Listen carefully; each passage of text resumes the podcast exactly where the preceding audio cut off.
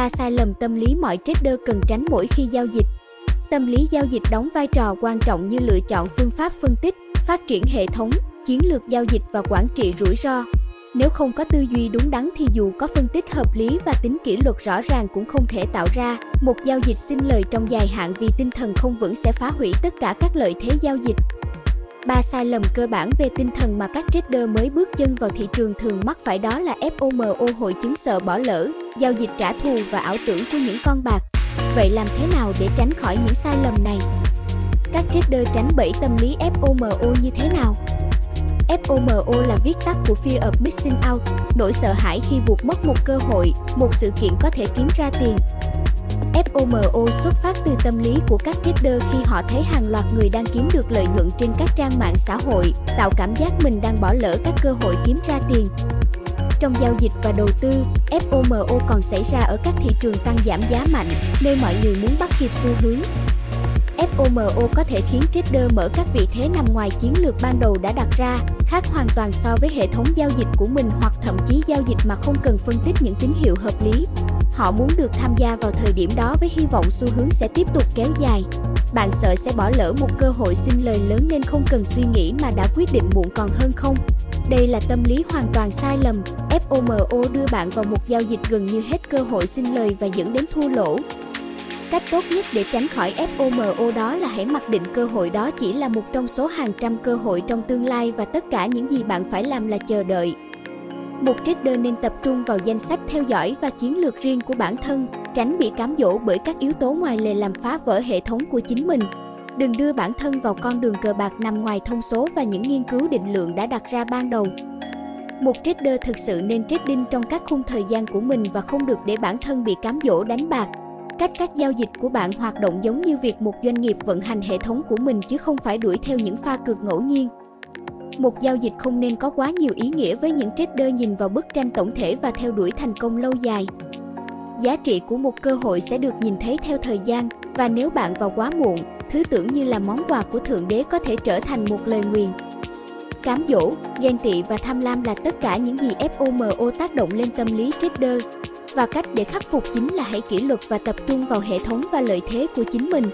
Quá nhiều trader đã chìm trong thua lỗ khi để bản thân đuổi theo những lời nguyền đội lốt này. Cái giá phải trả cho FOMO là rất đắt. Cách ngăn chặn giao dịch trả thù, điều tối kỵ trong đầu tư. Giao dịch trả thù là mong muốn phi lý để lấy lại những gì đã mất của trader. Họ muốn gỡ lại khoản lỗ của mình trên chính những thứ đã khiến họ mất tiền. Giao dịch trả thù được kích hoạt bởi cái tôi bị đánh bại bởi một cổ phiếu, muốn kiếm lại lợi nhuận mới trên chính cái biểu đồ đã làm mình thất bại. Họ muốn thể hiện bản thân mình giỏi và có thể chiến thắng trước kẻ thù tưởng tượng trên thị trường. Đây là điểm yếu lớn về mặt tinh thần của những trader có tính cạnh tranh cao, ghét thua cuộc và luôn muốn chứng tỏ mình đã đúng. Giải pháp đơn giản nhất để tránh cạm bẫy này chính là bỏ qua việc thua lỗ cá nhân, tuân thủ hệ thống đã đặt ra, đa dạng hóa danh sách theo dõi và hãy tìm kiếm các cơ hội giao dịch khác. Với việc tính toán quy mô vị thế và quản lý rủi ro thích hợp, mỗi giao dịch chỉ là một trong số hàng trăm giao dịch tiếp theo. Đừng cố gắng theo đuổi và chống lại một biểu đồ đã từng làm bản thân thua lỗ. Tại sao cần tránh việc giao dịch trả thù? Nó khiến bạn trở lên mù quáng vì một giao dịch cũ và bỏ qua các cơ hội xin lời khác tốt hơn. Bạn đang để cảm xúc cá nhân lấn át kế hoạch giao dịch của mình. Ép mình phải kiếm lại tiền giống như cách bạn đã mất. Bạn sẽ rơi vào vòng xoáy và thất bại bởi chính lý do đã từng xảy ra. Giao dịch trả thù không phải là một phần của hệ thống giao dịch xin lời. Đừng bao giờ để bản thân có mong muốn trả thù, đặt việc khắc phục và tìm kiếm lợi nhuận từ những giao dịch thua lỗ vào mục tiêu dài hạn. Tâm lý ảo tưởng của những con bạc Lỗi tâm lý này bắt nguồn từ việc không hiểu rõ tính độc lập của cơ hội so với hàng loạt các sự kiện ngẫu nhiên khác. Điều này dẫn đến sai lầm làm bạn nghĩ rằng mình có thể dự đoán kết quả của cơ hội này dựa trên các sự kiện trước đó. Một trader mắc lỗi này tin rằng điều gì đó ít nhiều có khả năng xảy ra dựa trên các sự kiện hoặc dữ liệu không liên quan. Ví dụ cổ điển về ảo tưởng của những con bạc là tung đồng xu hoặc bóng trên bàn cò quay roulette.